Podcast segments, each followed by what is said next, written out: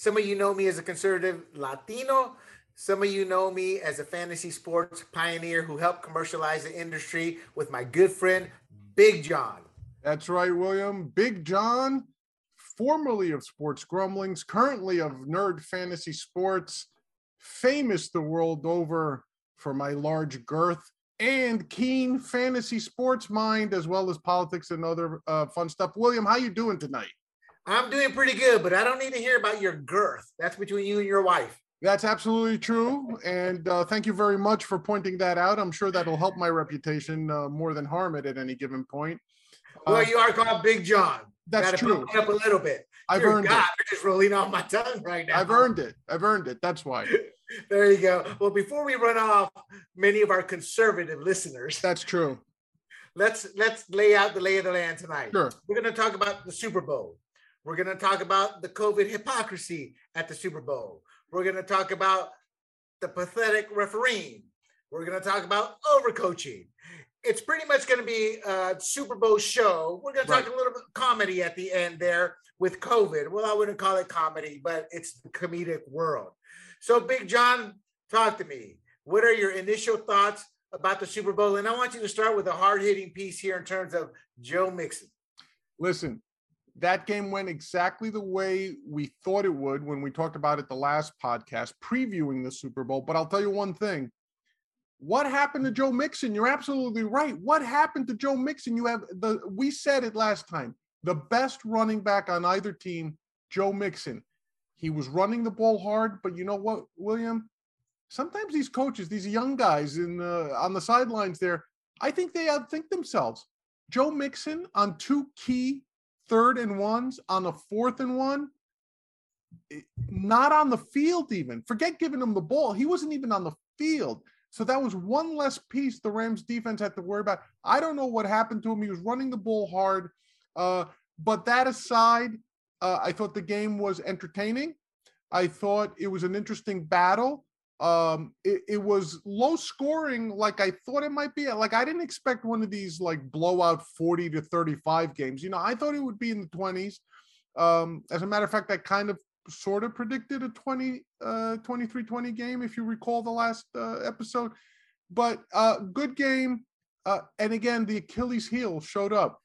That Bengals offensive line showed up uh, and really, in the truest sense of the word, the Achilles heel of the Bengals team uh, this season.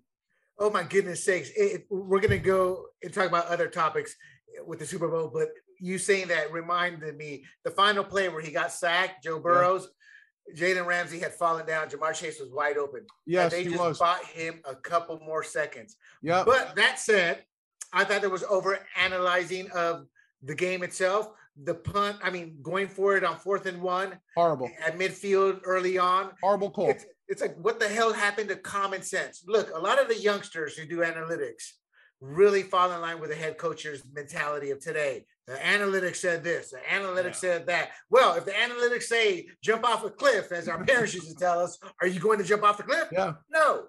We lack common sense at times because going for it statistically, maybe the analytics say, hey, you're going to get it more often than not. But the problem is, is when you don't get it, as the Bengals did, they gave a powerful offense in Matthew Stafford yeah. and company, Odell Beckham and, and, and, Cooper Kupp, a short field to play with. And that is deadly in a game like that. It's deadly and it doesn't take human emotion into account. Look, uh, we I'll expand it, but one of my prop bets, which I hit on, was the first kickoff to be a touchback, right? Right. Now, if you looked at the statistics, touchbacks between both kickers were roughly around 60%, right? right. Why was I so confident that the first kick? Because everyone's hyped.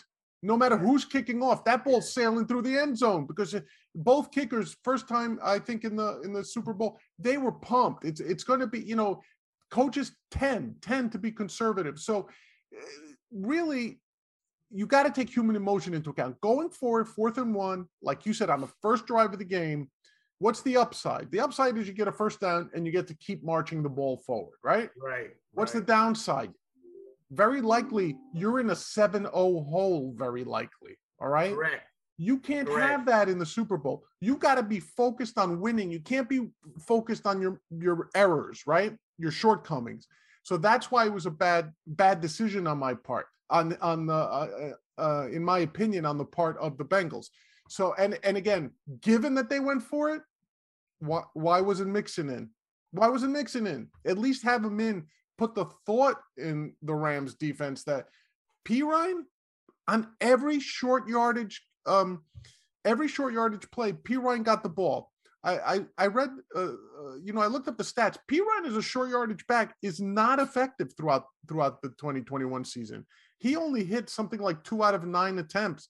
He wasn't that effective. Whereas Mixon, I think he converted in those situations something like 27 out of 40 times. He was much the much better short yardage back, and right. of course the better back overall. So, like you said, horrible decision making, horrible. He, he, had a couple of good runs. I mean, they were stuffing him, though, but there yeah. were a couple of runs where he got eight, ten yards, and showed, hey, he can run through that line. And but but they never built on it. That was the problem. Right. They right. they would get one solid run, then they it would seem like they would try to pop it to Chase or Higgins, and and that the effectiveness of the run of the play action is that when the defense is convinced you're going to run the ball is you know, John, on the ball. This is one of the instances of why I believe often head coaches, young whiz kids, should not be calling their plays because they forget to be a head coach. Right. They get so wrapped up in being too cute with the playbook, etc., etc., that they forget to be a head coach. That's the type of situation where Dick Vermeil would have gone, son. just play some football. Right. Don't right. get cute with the game. You know, and it paid off. Kurt Warner. I mean, that was a best offense we've seen in decades, and right. he knew how to use them. Right. I think what bothered me the most What's was that? refereeing. Oh. I found the refereeing to be disgustingly bad. And here are some of the tweets I saw. Here's one tweet responding to the USA Today talking about the Bengals should hold their heads high. And the tweet said they were only a legit ref away from winning. Mm-hmm. Another tweet talking about the officiating is a non issue here. The tweet says, if you believe this, then you believe Ryan Tannehill can get the Titans to the Super Bowl and win. Okay. And another tweet was, it was a fitting conclusion to what was an epic playoff season for the NFL. And the tweet really? is, what the bleep were you watching? The refs ruined it. Right. I got to be honest, John. Those are my tweets. Oh, see, that's why I was chuckling. but at the end of the day, there were many tweets like that. I will never recognize the Rams as legitimate winners. I believe the refs gave him the game, and here's why. There were bad calls throughout the whole game. Right. However, when you have a lot of time left, it doesn't affect your strategy or tactics. You're still clinging to your playbook and right. your game plan, especially in a game like this. I was going back and forth. Right. The T. Higgins TD, the, uh, where where, where Jalen Ramsey played the part of a bobblehead, yeah, was, was, was, outrageous. But what people don't realize is early on there was a hold by by Ramsey that negated the drive, right? And I think they had the result in a field goal. So there were just bad calls going all the way. But when you have a bad call, a phantom call that that that if not called puts the Rams in a fourth and eight. I mean, that's that's magic. That's what everybody right. wants to see at the end. Instead, they get a set of a, a fresh set of downs. And here's what people who have never played sports or armchair, excuse uh, me, fat ass people right. thinking they can they can call a game better or thinking they know best don't realize is when they got a fresh set of downs, that Bengals defense was completely deflated. Now and then as you saw, there were other penalties that resulted. But what many don't realize is on that phantom call, it was a clear false start by the Rams yeah. line. So that play should never have even happened, which would have resulted in third and long. Right. But at the end of the day, my take for this game, they were letting them play. Yes. Up until that point. So yes. to me, the refs gave the Rams the game. And what burns me up, it, it's like the Rams had this pipeline for corrupt ref calls. Let's not forget the Saints call where the guy literally mugged the, the, the, the, the Saints receiver there. Yeah. Uh, no, I'm sorry. Yes, that's what it was, wasn't it? Where it was three years them. ago. Yeah, when they played the Patriots in the, exactly. The, so Patriots. In fact, that play is why I rooted for the for the Patriots in the Super Bowl to beat the Rams. I just loathe when a team wins because of the refs. And the right. Rams were given that Super Bowl, and Bengals Nation yeah. was robbed of a fair shot to bring one home. Yeah, and uh, look, I know, like like you said, there's going to be Rams fans out there that said, "Oh, what about the missed call on T. Higgins, the, the face mask and everything?" Yeah, okay, but I think your point is the important one. Up until the last two minutes of the game, the refs uh, were a non-factor. Quite honestly, they let everybody. You know how in baseball they say you don't care what an umpire strike zone is as long as it's the same throughout the whole game, right? So if he's calling high strikes, cool, high strikes. You know same thing in football. If you're going to be ticky tacky, be ticky tacky the whole game. If you're going to let them play, let them play the whole game. And to me, uh, there were several times during that game I turned to my friends here when we were watching the game, uh, just saying, "Wow, they're letting them play." You know, I'm seeing aggressive uh, defensive back play. I'm seeing aggressive tackling, and no one seems to be, you know. But then those last two minutes, that was that was a crying shame. And on top of everything you just mentioned, here's another one. Aaron Donald was lined up off sides uh, on the final play for the Bengals on that fourth and one where they uh, tried to throw the ball again instead of running Mixon. Um, and people, too you know, too cute. Yeah, that's a five. That's an automatic first down because he was lined up in the neutral zone. So, and if you saw the pictures uh, on Twitter, um, literally, he was at least a foot and a half. Like his entire helmet was past the, the neutral zone. So you know, Joe, one thing about the refs that I've noticed is a lot of them are old. They can't run with these players. You know, but we got enough refs covering quadrants or sectors or whatever. I'm like, you still see it that they can't keep up. I mean, and as you get older, you lose eyesight, oh, vision. Oh, yeah. You lose. I mean, it's it's. I don't know. Going back to the to, to steroid Hochuli in that Denver Broncos and Chargers game with the fumble, that wasn't a. Yeah. I just I get flabbergasted because the NFL doesn't seem to want to do anything to improve the refereeing. And then they bring the, the, the instant replay and in the playoffs, I'm like, that should be a booth call, the instant replay, meaning it's like, look, that eh, pass yeah. interference isn't technically an instant. Re- we're gonna get this right. Yeah. You know, that was blatant pass interference. We're we're calling the shots, so it's a fair game. And some common sense things get bogged down by by rules. It's kind of like a catch.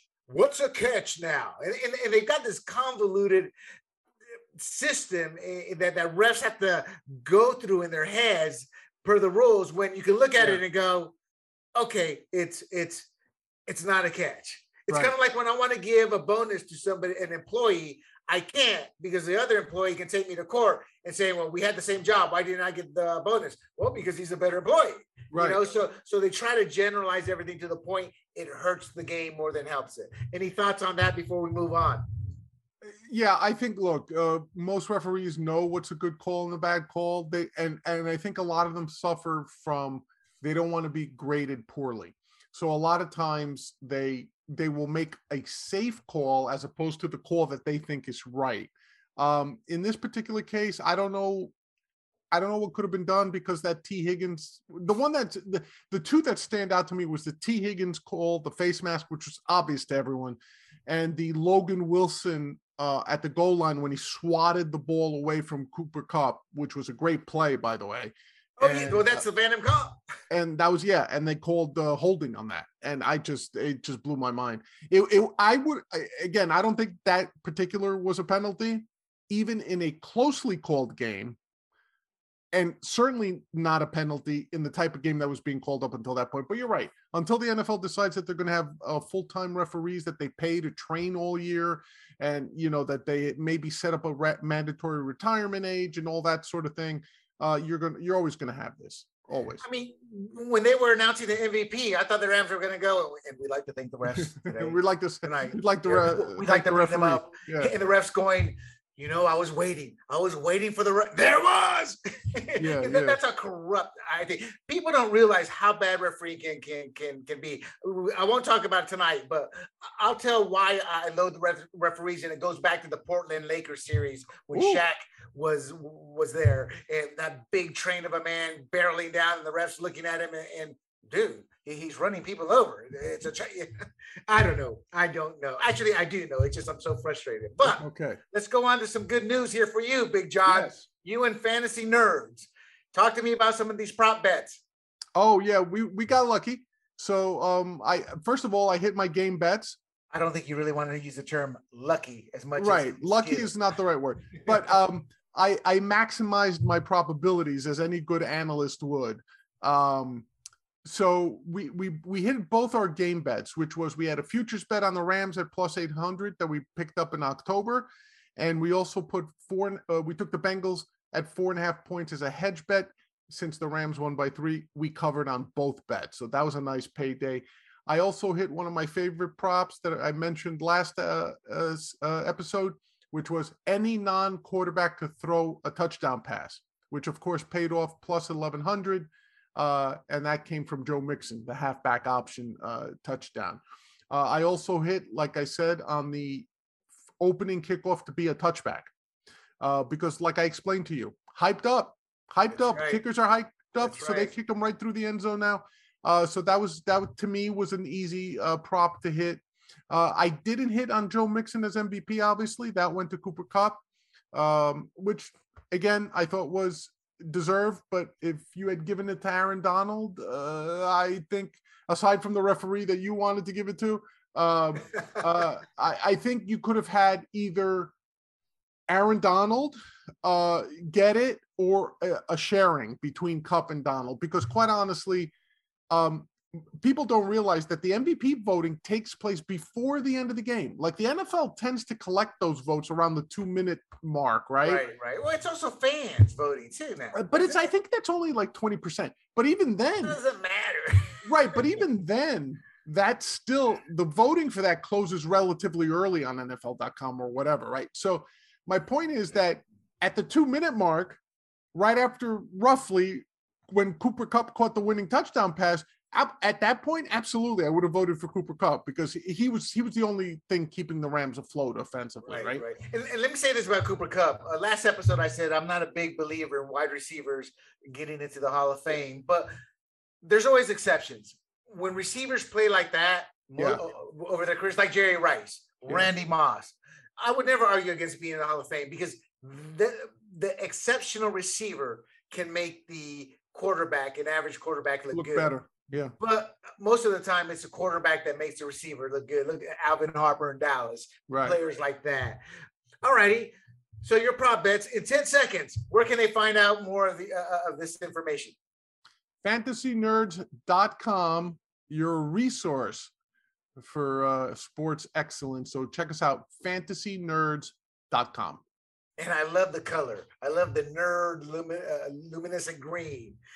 All right, people. One more thing on the Super Bowl before we go to the hypocrisy of the mask is ratings have been delayed. And I think that's because network television, about 70, 60, 70% of Americans say that we're going to watch it on TV, maybe 80%. But the point is, I don't think those are going to give the numbers that the, that the NBC wants to share. So I think they're waiting for all the streaming. And I also believe once they get all these other numbers in, I think we're going to clear 100 million where last year they did it. I think all the negativity of last season is gone. And it was a great, magical season. Literally every weekend, there were great games. And, and as you told me off camera earlier, the playoffs were phenomenal. Oh, absolutely. The Super Bowl was really was yeah. really uh, two losing teams, the Chiefs and, and the Bills, in terms of excitement uh, right. of a game. Yeah. So I want to talk about the mask hypocrisy.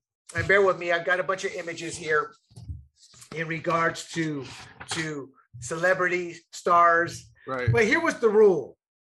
The NFL has issued guidelines for people watching from the stands this year, including a mask mandate that requires all spectators over age two to wear a mask while inside the stadium, regardless of vaccination status.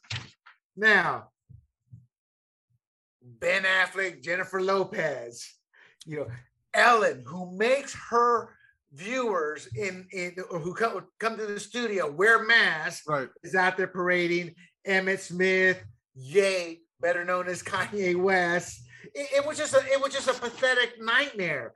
And and to make it worse, the kids were forced to wear the mask. The the LA Youth Orchestra, right? And and I played a mean trumpet, by the way. Ah, okay. But they were forced to wear masks while the singers, players, and fans were maskless. I mean, it's it's nobody cares about the kids, and to make it worse, Eric Garcetti. I have to read this quote when asked today about the mask. I wore my mask the entire game, and when people ask for a photograph, I hold my breath and put it here, and people can see that Garcetti said, referring to the mask in his hand. There's a 0% chance of infection from that. That was nothing but a bald face lie. They have him in a little circle there uh, without his mask, just chatting away. So, unless he held the record for holding his breath, is what he says he does, it, the hypocrisy knew no bounds. And, and that's just how it went over and over and over with these stars and and this this game took out was out in LA. Today, kids are forced to be to, socially distance and wear masks, and and they lie and say the kids don't mind when papers have come out. What would you like to change? I don't want to wear a mask. They have a video of a group of kids in another state who were told you don't have to wear masks. It was as if they had just watched the lunar landing or they'd won the lottery. How right. happy they were. This is disgusting. And if you're somebody who believes in these masks, you're believe you believe that it's okay for us to lose our rights while the elites don't have to. And to make it worse, all these individuals, whether they're Democrats or Republicans, 99% of it, or 70% of it, rather, to be fair, is Democrats. You see them at these events, they're maskless, but the hired help, and out here tends to be mostly Latino, they're wearing the mask. I'm like, and these are the people you believe are fighting for us. It's like, get a clue, wake the bleep up and let's move forward because we're going to have to learn how to live with COVID. Well, look, I tend to be a little bit more torn on this subject than you are, and I'll and I'll tell you why. Um, as a libertarian, obviously, I'm very concerned in my individual rights, and and I do believe in what the conservatives are have co-opted from us the libertarians when we talk about individual determinism and body autonomy and stuff like that. So i i am sympathetic to it. However i i i am also i have to admit that sometimes you can have the right message and the wrong messengers right you can you can have the right message but the wrong messenger bringing you the message and in this particular case i think that you had the initial nonsense that started around COVID. Then you had the reaction from uh, from the opposing team. So initially, uh, without getting too much into it, this is the way I see it: was the Republicans, the Trump uh, supporters, initially came out, knowingly lied about COVID being serious, knowingly lied about it being nothing more than a political hoax, and this is on tape. Bob Woodward no, got, it's not. It's well, not on tape. Well, it is on tape. Bob Woodward interviewed Trump, and Trump admitted that he said, I lied about COVID because I wanted to uh, protect the people. That was his excuse. Now, whether you believe him or not, I think it was Trump who said that, but either no, way, no, it, it was so either Trump. way, Woodward and Bernstein made their bones through deep throat, not through any reporting. And ever since then, all they've been doing is deep throating the Democrat Party. Well, maybe, but in this particular case, um, he he had a phone call and Trump took the phone call. Oh, that's from his book, right? And it's, and it's on record, yes, yeah, and it's yeah. on record. I, Trump got to see that. Trump admitted to it. Okay, so believe me, I. But, but hold on, hold on. Everything we said as conservatives that were mocked is coming true today. Like the what? science has not changed. Like the what? lies have not held up. Well, no, I see. This is where I disagree with you. I think that look the science has not changed listen listen listen here's here's again i i'm really literally trying to uh, understand both sides look democrats have clearly or liberals or or left statists whatever you want to call them they have clearly taken advantage of the situation there's no doubt right they never have clearly, let what's it saying? Never let a tragedy go to waste. Well, that was with Rahm Emanuel who yeah, said that. Yeah. Never and let that, a good. That's, their, that's what they live by. Yeah, Every never let a good let never let a good emergency go to waste or a good crisis go to waste, right? Yeah, yeah, yeah. Um, now, but, but but you have to understand something too. Uh, like I honestly think, and and again, I'm speaking as I don't know if you know this or not. I actually have uh, my my first degree was in biology. I'm married to a microbiologist who is on the New York City um, uh, alert team for viruses and and uh, pandemics and things like that. Not that I'm an expert. I have some knowledge of these things. Okay, the Fauci is not a criminal. Fauci is not someone out to get your kids. Birx is Oh, not I out to put you in. The, uh, you know, that's that's all nonsense. Okay. At the same time, you're right. The hypocrisy of demanding masks outside the stadium, and then when people are in the stadium, they take their masks off, or they take them off for a performance, or they're not socially distancing. They never had their mask on. No, And but that's what I'm saying. here's one of the kickers. Here's one of the kickers. One of the kickers is when they put the mask on. They're messing it. When you wear a mask, like they say you're supposed to, you get over that. When you're not accustomed to wearing a mask, that's what you do. And look, at the end of the day, the, the, the, the science uh, was always there. It's just they flat out lied about it or they twisted it. Or and you know as well as I do, stats are always manipulated to find the answer. But here's the kicker, and this is somebody coming from a country that saw two dictators, where if you spoke out of turn, one of those dictators was going to make you disappear. When they started censoring scientists, that's when I knew it, it- was all fake. It was the, because in a in a society as ours, you let the debate happen and then you let people make the decision. So when somebody hears only one side, that's where they're going to blindly believe. And, and my take is simple: when you see these pictures, when you see the videos of the elites not wearing their masks and the help being forced, that's your bottom line answer. We can go through whatever shenanigans, and I don't Yeah, mean shenanigans in a negative way. I mean the political uh, uh, uh, double talk. But there's obvious. It's, it's kind of like common sense. Fourth and one, 50 yard line. We just Yeah. talked about it. Common sense versus analytics.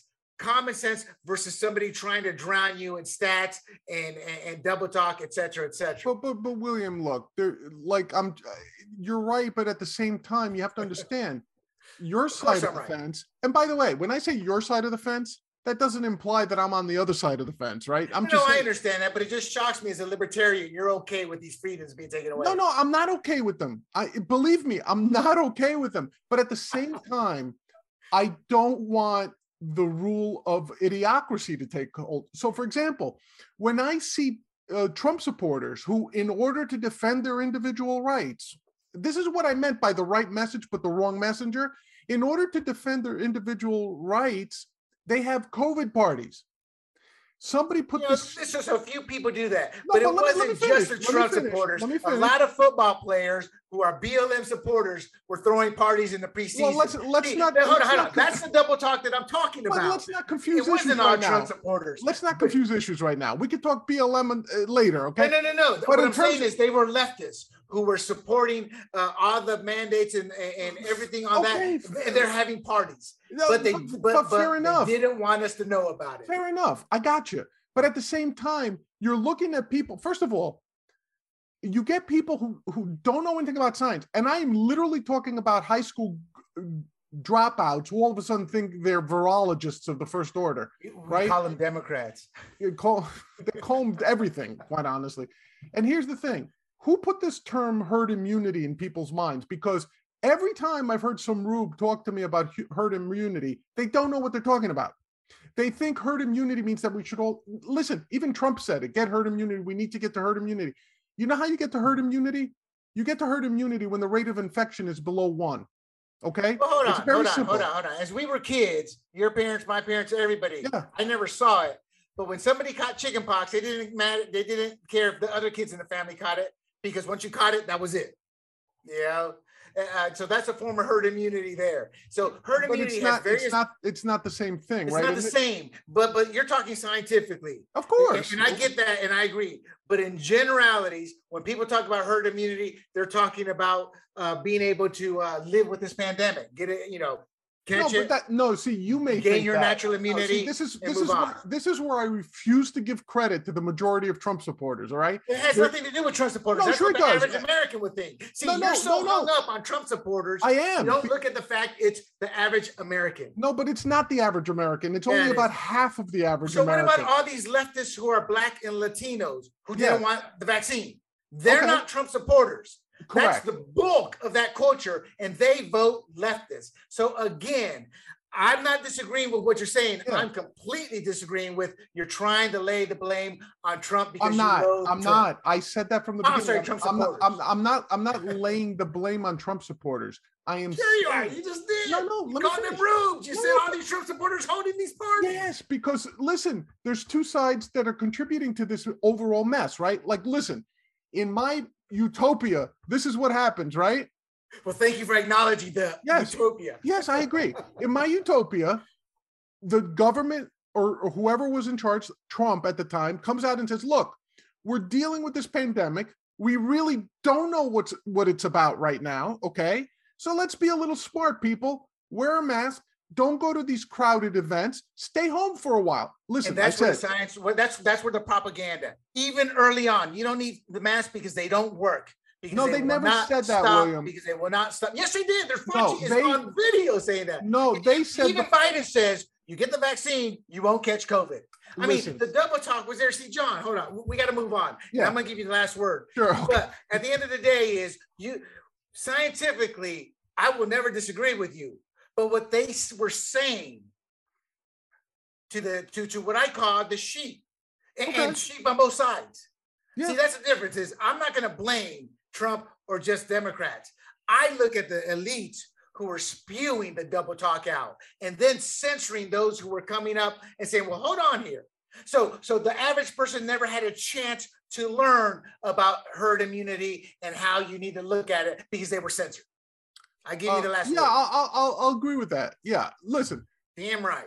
on both on- both sides of the equation, the the bottom line is both sides did not trust the people to make up their minds for themselves. You And- think they I'll- I'll- didn't trust them or just wanted they didn't it's not a matter of trusting people to make their own decisions as much as they wanted to force their own beliefs on them for, Okay. for ulterior motives. Fair enough But enough. there's a big difference in that. but there is but at the same time like listen i'm not a big believer in government conspiracies and i'll tell you why because a government conspiracy assumes hyper competency on the part of the government and i don't believe the government's competent in anything Well, anything. John, that's where you're wrong from the military. I can tell you, the government is pretty good at setting protocol, but it's not the government; it's the people working within the government. So in the military, after the big fiasco, oh my God, I should know this, but I'm forgetting the name of the guy who pretty much was giving the Russians. If we had gone to war against the Russians in the 70s, they would have won because of this individual. They made a movie about him. Oh, I feel like an idiot. I'm drawing a blank. But the point is, since then, I can tell you, security is top notch in the military. But the fallacy is, there's always an idiot. Of know, course I was an idiot once. Uh, I'll tell you that story off camera okay because it's like, oh my God, you didn't get in trouble. Like nobody found out. Yeah. But the point is, is uh, uh, uh, uh, the government is good at hiding, hiding bleep. You know, yes yes Uh, I'll, I'll- I'll agree with you on that and at propaganda.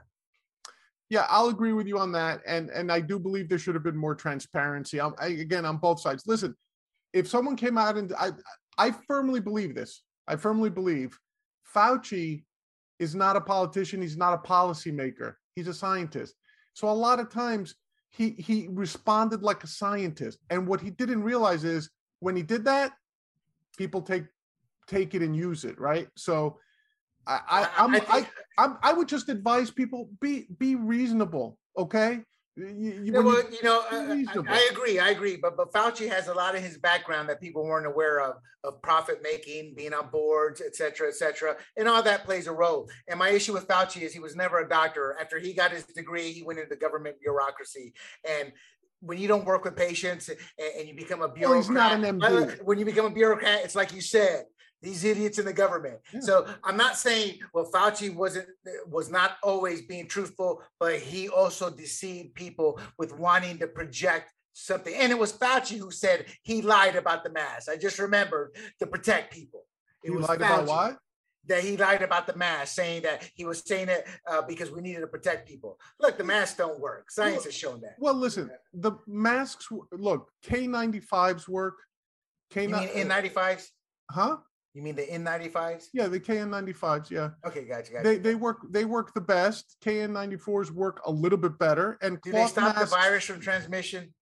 From Listen, going through that, the cloth mole- mask- you're, you're a biologist. The molecules, how No, the, I understand they that. are. Listen, listen. the the the cloth masks that most most people wear are not as effective as the the N95s. That, there's Have no you ever doubt- worn an N90? Have you ever worn a mask to sandblast? And those are those are some of the best around. yeah.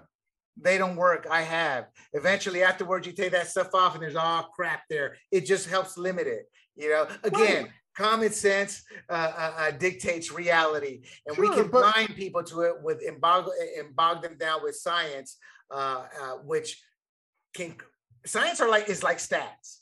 You know, It- it- I guess my issue, the bottom line, this is uh, the science is decided. We both know good and well it's not. It's hy- it's hypotheses meant to always be challenged. Right. Science is a process. It's not a Yeah. discipline. So so the moment a politician goes, the science is settled. I'm like, you're lying.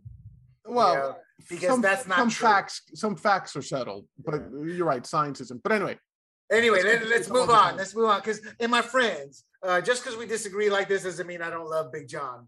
I don't need to hear about his girth, but I love Big John. oh John. yeah, there you go. All righty. We're going to talk a little bit about the big one of the big stories in the NFL. Uh, I'm just going to mention that we don't need to talk about it, but people believe OBJ, uh, Odell Beckham, uh, tore his ACL. So how much that impacts him, we'll know a little bit down the road. But but but I'm gonna make one comment, then I'll allow John one comment. Then we're gonna move on for time. I wouldn't give him the money he may be looking for until I know he's 100% healed and who else is out there because ACLs and wide receivers Right. they do slow him down. He's not the same receiver he was before the first one, and how this one's going to affect him, who knows? Now that said, after the first one, he was still an elite receiver, but how's this one going to affect him? Yeah. And my issue with OBJ isn't him; it's his dad. His dad can't keep him from getting in trouble. yeah. You know. So, what's your take on OBJ before we talk about the bigger story?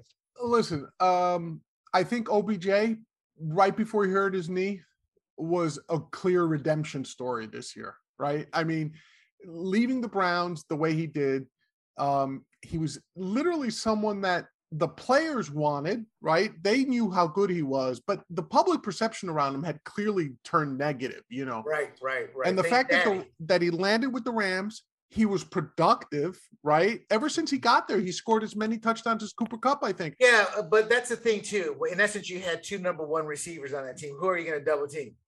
Right. No, he benefited from Kupp. There's Exactly. no doubt I mean, I mean, in defense, they both benefited from each other, but Kupp was doing it before Yes, Odell exactly. got there. Yeah. Odell wasn't doing it in Cleveland, was he? so the thing also is the other thing people uh, so I feel bad for Odell Beckham because I kind of liked him even when he was the Giants. I thought he was a little, you know, what you might call a young, young, obnoxious dude, but he was a solid dude, I thought.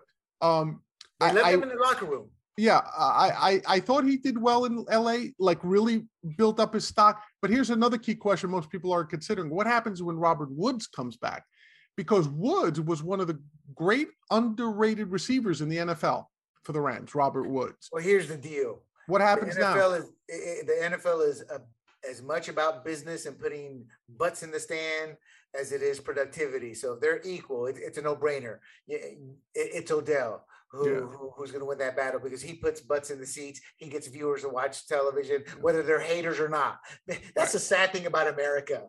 We we build somebody up to want to tear them down, and, Right. and it, it, it irks me when you when somebody gets hurt and, and people are clapping and cheering them on.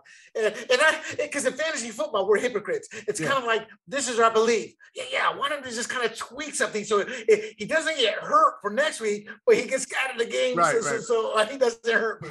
Well, I was watching the game with a diehard Giant fan friend of mine, and I Oh, I loathed it. tell you the joy he had when he saw Odell get hurt.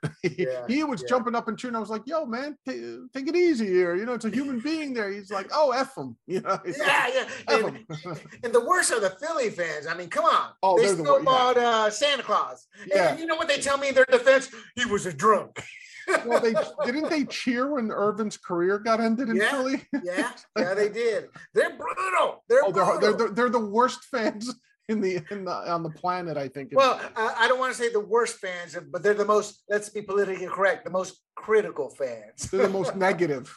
they're the most negative. They are. They are the equivalent of you in your thoughts of Trump. How's that? Fair enough. I'll Fair take enough. All right, let's go on to the big story here. Kyler Murray. Yeah. For those, uh, do you want me to take it or you want to take it and explain Well, it? yeah, I'll, I'll take it. Yeah, sure. Kyler. Murray basically, uh, um, I think a week ago during the Super Bowl week, I think it was on a Monday or Tuesday, he basically went out and deleted all references to the Arizona Cardinals from his Instagram account. Except left only- two two posts. Yeah, he That's just it. left two posts of himself basically up. And a lot of people were, you know, of course, that sets everybody a buzz, right? Because now this is how players communicate. It's via social media, right? So they were like, what does that mean? Does he want to be cut? Does he want to be, what's, what's Cliff Kingsbury doing? So I don't know what to make of it other than, listen, Murray is a weird dude. And by weird, I don't mean strange. I mean, it's weird that someone who grew up with all this attention, being a two sports star, he had options to go play with the Oakland A's, um, and chose football, number one overall pick. Listen, somebody like that you would think would be used to dealing with the media, and he's not. Like I saw a couple of uh, interviews, one with Dan Patrick and one with Rich Eisen with Murray around the time of the year he was drafted and it was weird how painfully shy he was and how difficult it was to get him to answer anything even simple question like are you looking forward to be drafted in the nfl uh, uh, i don't I can yeah. partially answer that. uh, uh, uh. what Yeah. yeah, yeah. he just you know it was weird it's almost like he was afraid to talk so to me that's what's weird it's that he that he doesn't know how to deal with the media so i say to myself is this some sort of message he's setting or is he somehow unaware of what he did um is it more of a like i'm tired of this i want to put it out of my i don't know what it is i don't think it's a negotiation ploy because listen the cardinals are over a barrel here they built their whole team around right. Murray. That's Okay. right. They sure did. You know, So- it, That means their coaching staff. People forget when you commit to someone like a Kyler Murray, a Lamar Jackson, uh, when you these running quarterbacks who have very specific plays designed for them for these rollouts, for these quarterback draws and powers, like changes your whole team. It means you got first of all, you got to get receivers that can keep up with him. You no, no, no, no. have- The most important piece is the offensive line. offensive line, absolutely. lineman. Absolutely. Yeah. The offensive linemen have to be able to move around. You need a different type of running back. Mhm. You need to have a backup quarterback who has the same skill set as your starter, right? Because if you have Lamar Jackson, you can't have Joe Flacco as your backup Right. because he can't run that offense, right? right. so- So the Ravens are, are a great example. They had that other uh, Uh, multi, Griffith. multi uh, dexterous kid who can sit there and run Yeah, and throw. Yeah. They had Griffith for a while while he was still playing. Then he got hurt. And uh, you're right. The the the kid uh, whose name is number two. I can't remember his name right now. I think or something like that. I can't remember.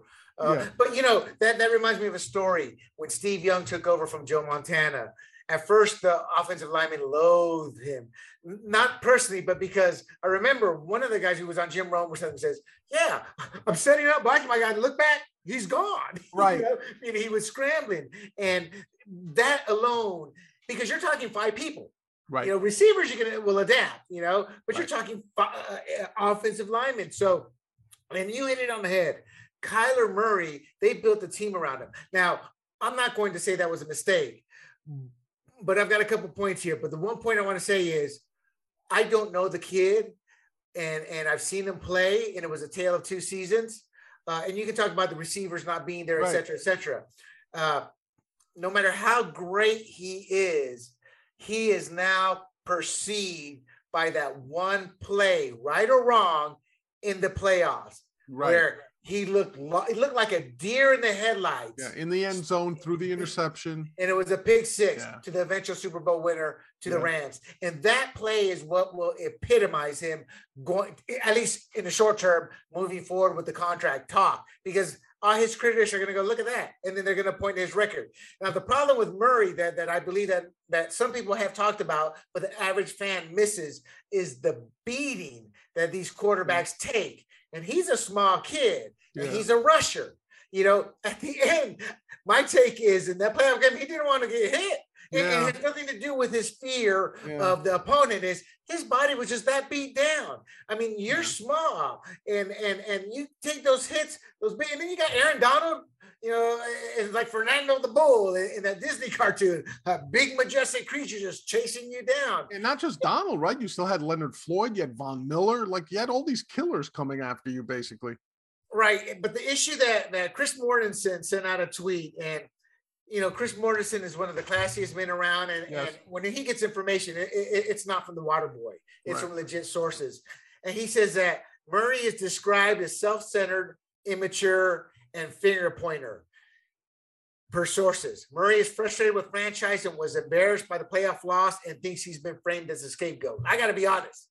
Those who want to play that card, I'm one of these guys. I'm because I really don't have a comeback for it because his play stunk that game. Yeah. To be honest, so I'm not saying it's his fault, but for him to sit there and say it wasn't his fault, it's like, come on, it's a team sport, and you're the cog of that offense. yeah. A lot of that, a good leader would, would put it on his shoulders.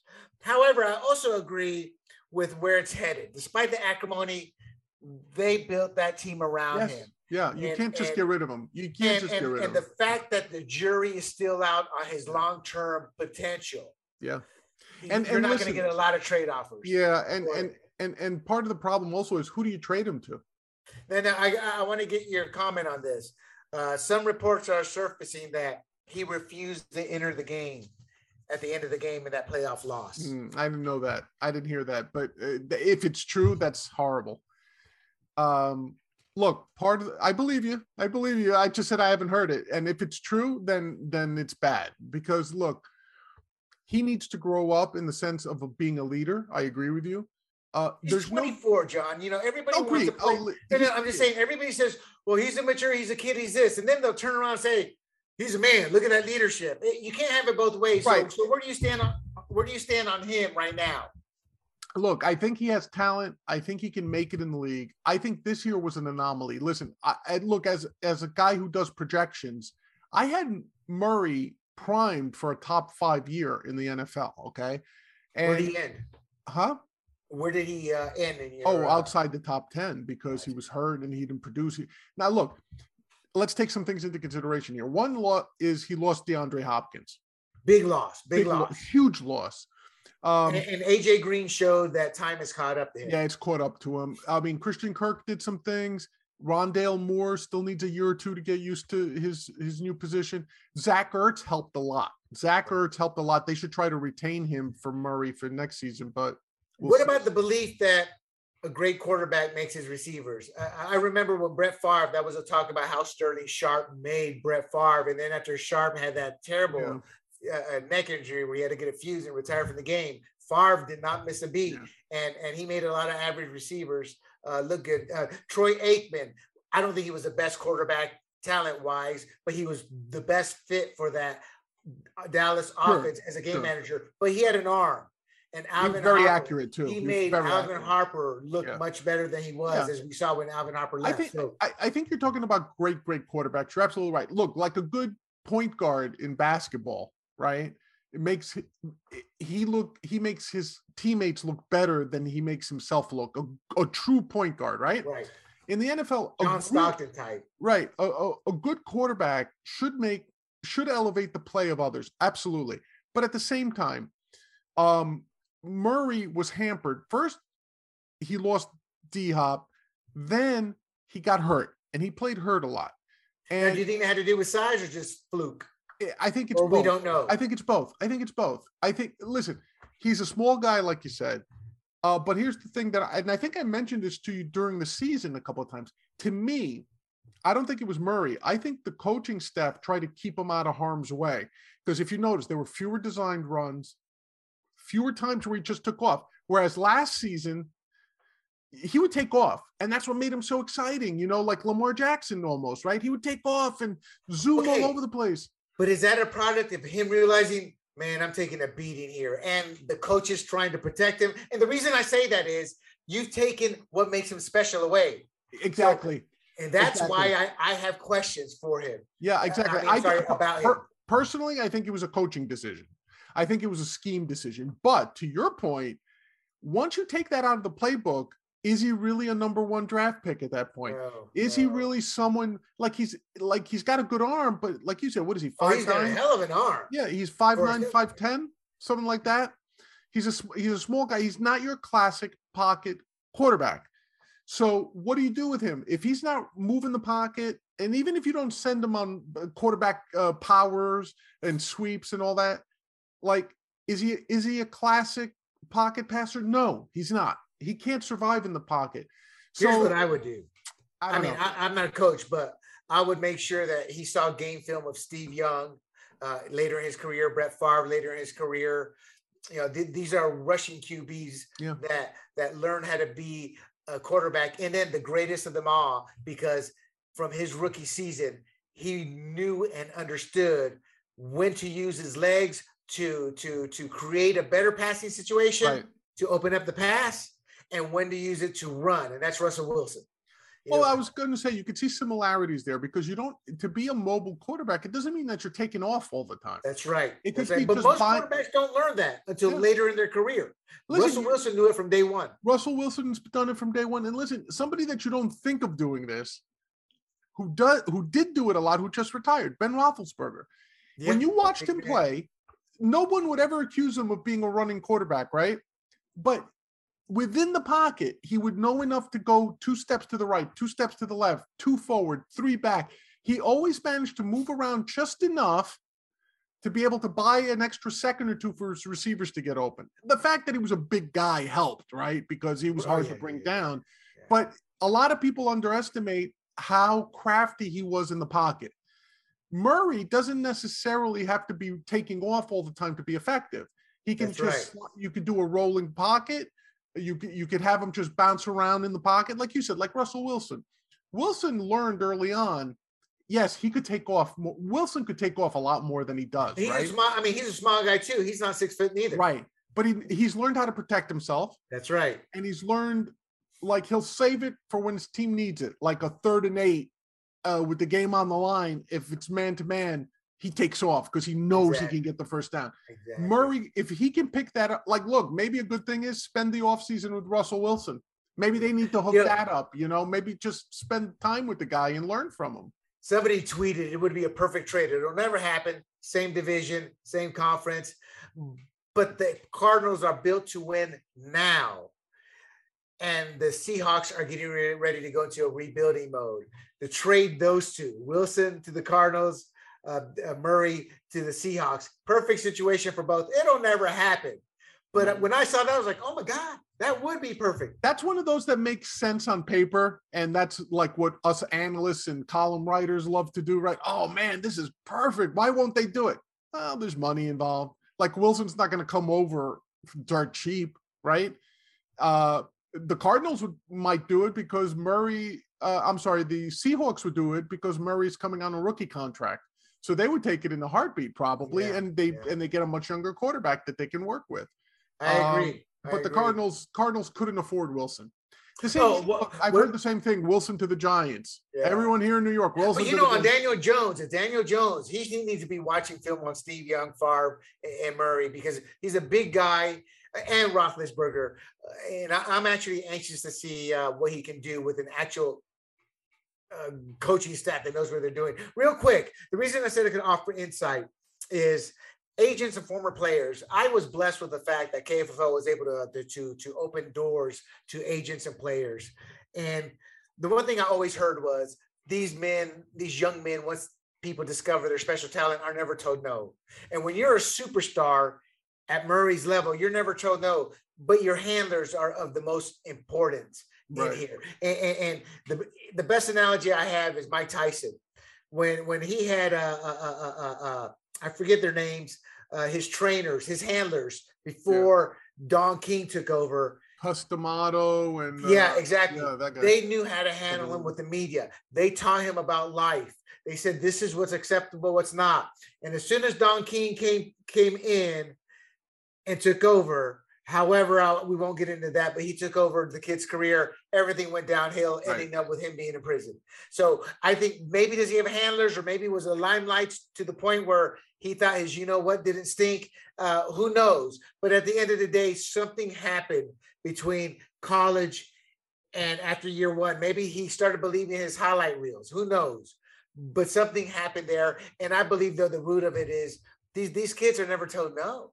Yeah, early Well, on. I, there's a lot of truth to what you say, but no, it's not my opinion. This is what agents and former players no, me. I, I, yeah, no, I'm saying there's a lot of truth to what you say. I, I agree with it. Um, I also think, look, maybe we're just overanalyzing a little bit, and maybe it's because he was hurt. right. know, I 'cause he can't argue hurt. that. It could Yeah. be something as simple as that. Yeah, But the, that doesn't change the fact the Cardinals still have a big question mark. Do you extend him now or do you wait? Because if you wait and he does perform, he's, his price tag has just gone that much higher. right. Yeah. Yeah, I'd Okay. wait. I'd wait. I I'd wait. too. I, his wait. size scares me. His size scares me. Yeah, you've got you five know, years. And, I want to see how he can handle the You've beat. got the you've got five years to decide. You've got five years to decide, and then you can franchise them. So wait. Yeah, that's there's true. no That's there's no true. reason to rush. That's true. That's true. Okay, moving on. Yes. We, we do we are politics and sports, but we're also pop culture because because that that always intercedes with both of them. Now we know everybody loved Bob Saget. He was beloved. What I found funny about Bob Saget was this clean cut image. And then he didn't care if you saw his his off camera image it was an f bomb every other word. Oh, one of the dirt. Hey, have you ever seen this movie called uh, The Aristocrats?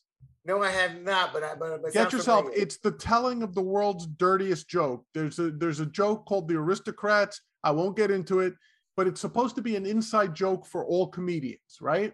right. Bob Saget's version of The Aristocrats is one of the filthiest, raunchiest, bluest tellings that I've ever seen on film.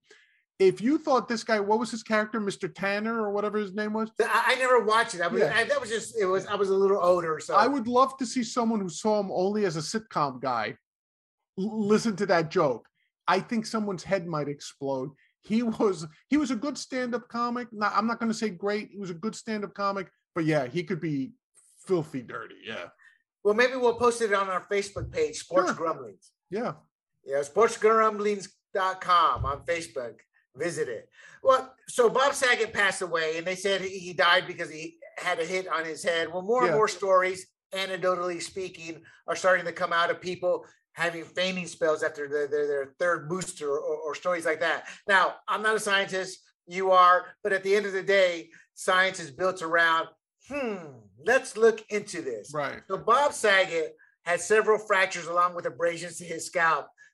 In essence, they said he died of blunt head trauma, and it wasn't a Yeah. simple pop on the head. It was Right. it was right. it was pretty massive. Uh, on top of that, his respiratory his respiratory system was COVID positive. You know, Wow. Mr. Vaccine, multiple vaccines, and boom, still has COVID. So I just found that ironic. It has nothing to do with the story Right. but the feigning does. There's also this comedian named Heather McDonald Right. who was doing her show, and her intro was funny. Again, if you can't laugh at yourself, then there's something wrong. And she and she was hammering on the anti-COVID people, but she's doing it in a funny way, ranging from her period Right. to Right. Jesus must love me to uh, boom. She falls Yeah. within two minutes of opening her show. And if you see the video, you can go on YouTube and, and watch it. You look like it's part of the act, the, their Exactly. face though. Yeah. But that's what happens. You just Yeah. your face just ah, you know, and she fractures her skull. You Yeah. know, which begs the question to me that okay, it's anecdotal here, there, there. But this is why I'm so against censoring other scientists who, who have different thoughts on this. It's like, is there a relation to this? I'm not saying there is, but I'm saying seeing this trend happening, I would go, we need to look into this. What are your thoughts? Well, Well, first of all, what are your thoughts on Bob Saget and Heather McDonald as comedians? right. Well, Right. we already So- heard Bob. Oh, as as comedians, yeah. Well, look, Heather McDonald is not someone I particularly care for. She used to be on Chelsea lately, Chelsea Handler Yes, show. yes. Um, I, I don't think she's horrible. Uh, I don't think she's particularly funny. So as a comedian, I, I really don't have an opinion on her. Um, I saw the clip you're talking about. Yeah, she was being funny. And literally she said, uh, I guess Jesus loves me. And then she fainted or something to that effect.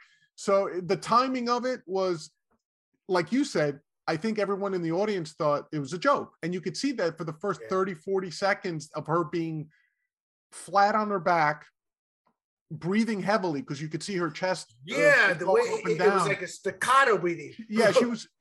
Yeah, she was hyperventilating. Okay. okay. So it, it, it was obvious that she was in distress to me. nobody knew it at first. nobody knew it. Right.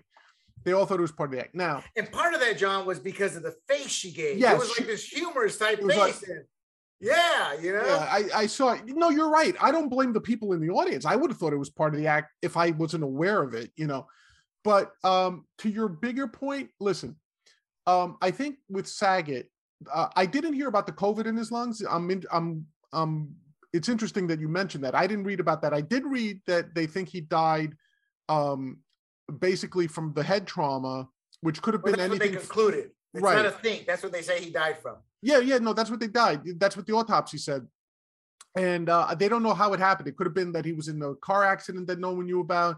He could have slipped and fell in the tub or Well, something. yeah, they implied he fell and just went to bed. And, and that's what sounds fishy to a lot of people. It's like, man, when you get whacked as hard as you're saying he got whacked and he doesn't do anything about it, it's kind of is- like, hmm. You would I'm not so. saying it's conspiratorial, but I'm like, No, no, but but I'll tell you from personal experience that yeah, you don't think anything is wrong, and that's a problem a lot of people with concussions have. They just want to go to sleep and then they never wake up. Uh, yeah, uh, Liam Neeson's wife died from that. I think where she she a had- ski accident. Yeah, she was in a ski accident, but she was let go. I think initially they said, okay, there's nothing wrong, but she had a brain bleed that eventually took over, you know, and that's what killed her. Yeah, But- but, I, and I agree with you because that's happened to me too. Because we Yeah. loathe having to go to wait in the emergency room. Yeah, But that said, you're seeing these these people. My father just had surgery, but had his got vaccinated his third booster shot, not yeah, maybe a couple of weeks, few weeks ago, and he he fell walking to the bathroom. You know, see, so I'm not saying, oh look, he fell, that proves it. But I'm just saying, in my head, okay, bam, bam, bam. Is there something we need to start looking at? You know, because again, we're still learning about the effects of this vaccine I- and the booster shot. yeah. My my my my general gut feeling is that it's not related, and I'll tell you why. Because first of all, you're suffering from something called recency bias. Not you personally, but people who try to put this together. One is, well, they got vaccinated. Well, sure, so did millions of other people, and nothing happened to them. Right, right. The cause and effect, just The because. it- the, yeah, it's exactly, it's it's the exactly. proximity effect of it. exactly. The second thing is, um, uh, I'm pretty sure it's throughout the country, but like when I went to get my vaccine, when I got my booster shot, they make you stay in front of them for half an hour. They don't let you Well, leave. This has happened like later on. No, though. no, I understand. But most adverse effects of that nature happen within a short time frame of, of the shot, right? Right, right. so right. that's why they make you. No, no, no, no, no, no. I'm sorry. No, I said right, but no, no. They happened like two or three weeks later. no, these did, but I'm saying typically Gotcha, gotcha. if you see a problem, whether it's shortness of breath, dizziness, right. Uh, trouble swallowing, that's why they make you. Oh, that's right. I, I'm unvaxxed. I have no shame in saying that. But I remember as a kid, because in the military, as brats who overseas, whatever, Yeah. they line you up. I mean, they do it Yeah. now to civilians, but at the time they didn't. I mean, they made us wait. We had to wait. They had to watch us for a little Yeah. while. I, I do remember that as a kid. Yeah, that's a well-known protocol for vaccination in general. It's not new. Right. Um, so, uh, so to me, I think it's more coincidence than anything else. Um, people who are performers typically now, what you could argue, per- perhaps, is that someone like um, Saget, if he really did have COVID and didn't know it, he may have been exhausted without realizing it. no, he knew it. I think his wife said that he had been dealing with the COVID. uh, like okay, fair enough. I, I didn't know that. Okay. So, but my point is that when you have COVID, one of the things that goes, the primary thing that goes is your is your breathing. It's like Yeah. it gets like I've had good friends who got COVID. They were Oh they yeah, were yeah. I mean, the were non- ICUs. yeah, they were non-vaxxers. They were Yeah. non-vaxxers, so they they got COVID. And A lot of vaxxers have gotten. Uh, no, uh, no, I understand. I understand, but they too. suffered. I mean, look at Israel. No, no, I, I understand, but they they suffered greatly because they weren't vaccinated. So eh, I'm not saying they caught it necessarily because of that, but once they got it, it hit them hard because they had Yeah. no defense. You know. I, I'm not a scientist, so I'm doing a little pushback, but I did a lot of reading on it. It's it's it's got to, you know, our problem in America. I have a friend, a personal friend. I'm not gonna say his name. I'm not gonna embarrass him, and he even doesn't even know the face I made when he told me. He was a little hefty, and he's unvaxxed. He goes, and I'm not worried about it. I'm in pretty good shape. And I was like, You know, I was like, oh my God. I'm like, dude, you are a happy meal waiting to happen for Yeah. COVID. And and so I think a lot of uh, uh, people who are in shape, like Joe Rogan, he was doing bad. He took the ivermectin, which can be, which has is used for humans too. And boom, I think a lot of it has to do with our own our own uh, uh, uh, uh, lifestyles. I mean, you yourself have lost a lot of weight. Nothing to do with COVID, Yeah. as much as you feel much better. Yes. Y- y- You're yes. more energy. Your body's stronger. So, so, so I, I, like I said, I'm not saying, hey, this is COVID, but I do know this that this we don't. This has never been tested. I mean, they did minimal trials, but these trials take 10, 11 years. I know you know that as a biologist. I know that through Yeah. through doing a Yeah, paper look, on vaccines and, and big pharma. yeah, there's there's different there's different levels of testing. Now, look, most of us will tell you the FDA, especially libertarians, will tell you the FDA should be abolished, right? That they're I agree. the- like they're- to they're- degree. right. They Their abuse their power now. They're political. yeah, their requirements for testing are ridiculous.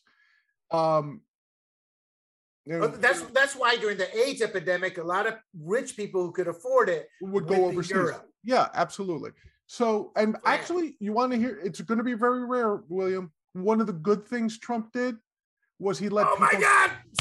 and which look, I give credit where credit is due. One of the positive you? things he did, and I, Trump. yeah, and I cheered him on when he did this. He allowed people to get medication Right. ahead of FDA approval, which Which you should. which you Anybody should. should. You absolutely should. That's what true autonomy is, right? So I That's applaud- that's where the libertarian in me comes out too. right. I You're applauded die. him. Why not give it a shot? Right. I applauded him for that. Okay. And, and you know, it hurts me to say it. I applauded him for that. Okay. My friends, it kills him to say It it. kills me to say it, but he did the right thing. But the, th- the thing to understand is that so when people say these vaccines are untested, that's not true. No, no, no, no, no. They, they, they went through a short testing period, and They went through an say. accelerated Yeah. testing period. Yeah, but but nowhere near as intense as what they. Agreed. A- And the truth is, they probably look. Do we know the But, but hold on, hold on, John. A question regarding Yeah. that. They went through the testing, but there's no way they could tell the long term effects in that That's what I was going to say. Right. The long term effects are unknown. But because of the mechanism of the vaccine, the mechanism of the virus itself, you know, you can pro- you can project certain things. And and look, everything's a probability. Okay. We like if you're a scientist, a biologist, a virologist, a mathematician, a computer guy, the guy who builds the models, right? Oh Everything is yeah, a- that doctor, the doctor Right. who uh, they censored, who actually uh, Yeah. was the mRNA, whatever that that the term is. messenger RNA based technology. Yeah, the yeah, I mean, yeah. You know, So- so, he so- was talking about that too. Yeah, and look, um, I I've I've heard some doctors say, eh, the vaccine this, the vaccine that. I'd rather not take. Look, that's their opinion, and I'm not for censoring them. I'm not for censoring them. Oh, and, and I know that. I know that. You know, guys, I sit there and pick on Big John a lot It's because okay. he's the nicest guy, and I can run over people. Yeah. So I'll be honest, I take advantage of that. That's once in a okay. That's okay, but but I want people to understand. I'm not against censorship, but I think that this sort of um, that a lot of people who get hyped up, right? And and and it's not just I'm not just blaming Trump people on this. So do Biden people, you know. So do leftists. the Leftists get sheep, the sheep on both sides. The sheep on both sides and they get hyped up. And I'm like, if we were all reasonable, we wouldn't be in this mess, right? But I think the thing what you said about the fainting, possibly, look, I, I'm I'm open to the possibility, but I think the overwhelming odds are that it's not related. But I'm like, if someone said to me, here's a study, here's what we did, and you know what, John, you should pay attention because there seems to be perhaps a link. And look, sometimes it, uh, uh, all this time I thought fish oil was good for my heart, right? Yeah. Oh, Like- yeah. I just read articles too. I'm like, really? I did. I And, thought and now they healthy. figured out that the studies they conducted uh, that were long-term studies, like I mean, they went on for 20, 25 years, okay? And they would say, like, oh, fish oil, and this goes to prove a point. It turns out that fish fish oil doesn't hurt or harm your heart. Okay, it's very neutral. The reason they thought it helped was because they only looked at fish oil. They didn't look at, for example, a lot of the people who ate a lot of fish, the Japanese, the Mediterraneans, right? Why did they live longer and have lower heart disease? Well, guess what else they did? They exercised a lot. They didn't eat a lot of refined sugars. Well, you know, it's funny you say that. The Eskimos, they eat a lot of blubber. You Oh, know, but yet they live on. You Yeah. know, you know, real quick, uh, most don't realize I worked in the Alzheimer's Association marketing Yes, you did, fundraising. yeah. I'm, I'm very proud of, of, of what I did there. Stories for another day. But I'll tell you this, John, we were our the Alzheimer's Association is built around the caregiver, not Right. the patient. But that didn't stop big pharma from always knocking on my door Sure. wanting me to push certain things. And I discovered that back in the 80s, and this is one reason why we got HMOs, was the greed of the doctor. Uh, Big Pharma was able to bribe them literally, push our drug, push our drug. They get free trips to the, the Yep. uh, Hawaii. They get bonuses. They get the tickets to whatever, you know. So, so never put it past Big Pharma to push bad medicine, uh, the opioids. You know, in turn, it's not bad. It's not that the medicine's bad. It's the addictive process. I, and like we've talked Yeah. about, people who talk about illegal drugs being the bane of this world, and I'm like, well, what about the the the the the, the uh, prescription drugs? Yeah. You know, so so again, I'm I'm my take as an analyst, stats guy, yeah. because when we started doing the stats breakdown, there were no, there was nothing there. We helped create this for fantasy sports. Right. And there were a lot of criteria that I eventually, after a year or so, I oh, we don't need that. It's not effective. But I kept logging it in my Right. Excel spreadsheet, and that's how I view this. I'm like, look, if there's enough anecdotal information, we as scientists, not myself, but those scientists, have a responsibility to look into it, and that's all I ask. Yeah. I just, I just, uh, uh, anecdotal is not science, but that's how you get to science. You Yeah. notice that trend. Yeah, well, Yeah. The science is actually the process. Form a hypothesis, test it, see if it's repeatable, draw a conclusion, blah, blah, blah, blah, blah, blah. Science is a process. People think science is a subject or, Yeah. or, you know, like like chemistry, right? It's not. Science is literally, if you look up the definition of science, it's it's a methodology Yep, for exactly. arriving at a conclusion, right? And and it's right. a very disciplined way of asking and answering questions. So part of science is constantly questioning That's right. That's part right. of science. So That's as a scientist, I have no problem with Joe Rogan. I have no problem with these with these doctors, whether they're hacks or not, proposing these like theories and putting forth. But my point is, yes, have a scientist come on, put forth his hypothesis, explain it to me, tell me what testing you did, and then allow me to repeat it. That's science, okay? right. what I object to is the polit- uh, the politics, politicization of the science, which is, for example, So as soon as a study, as soon as a study comes up, as soon as a study comes up, you have the liberals saying, "See, this is why you need a mask. This is why you got to mask children," and the Republicans start saying, "See, this is why it's a hoax."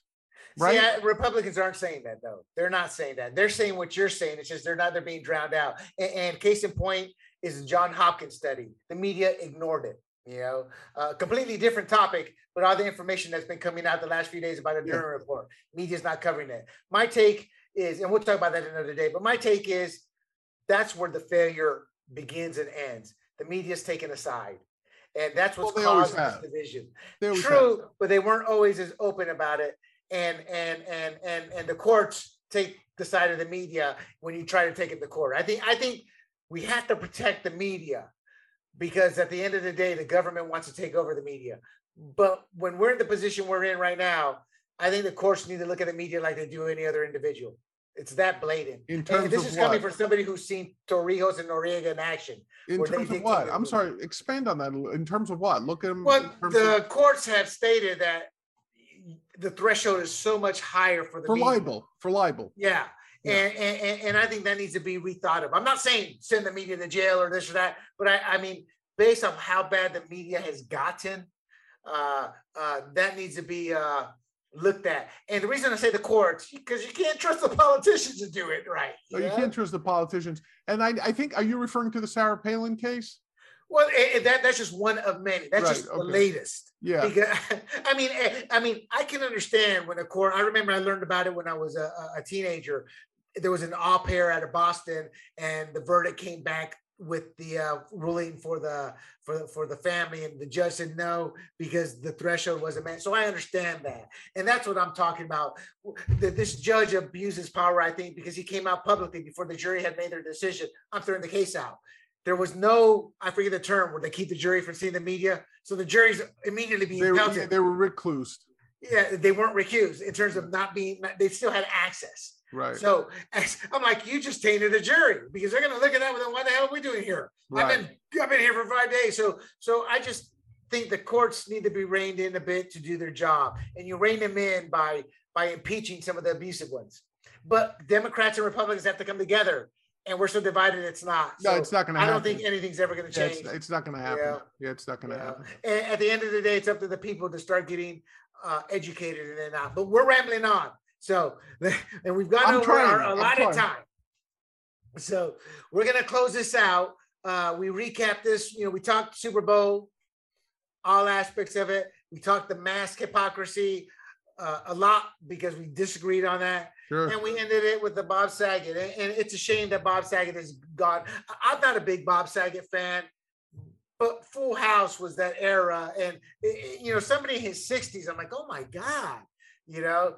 So uh, uh, uh, tomorrow we're, we're going to be talking about the NBA. And John's going to bring in one of his one of his uh, top guys to sit there and break it down for us. I'm really curious about this this trade involving Harper because a lot of people are stating that that it was a great trade. Harden. and- Harden. Harden, Harden. I'm Yeah. sorry, in terms of getting rid of, uh, of him. But I, my thought is, well, look how much they gave up for Yeah. him the year before. So I, I want to ask questions on that. Yeah, we're And- gonna we're gonna have uh, the editor uh, in chief of Nerd Fantasy Sports come on, uh, Dennis Velasco, and he'll talk about all the trades, break them down for us, and and uh, certainly he'll talk some NBA. He's my hoops expert, you know, and to have him on to get his knowledge, I think I think the the the viewers will really enjoy themselves with it. All right, people, and the conservative Latino, the libertarian, both of us are fantasy sports pioneers. We are signing off. Y'all have a wonderful day. Peace, America.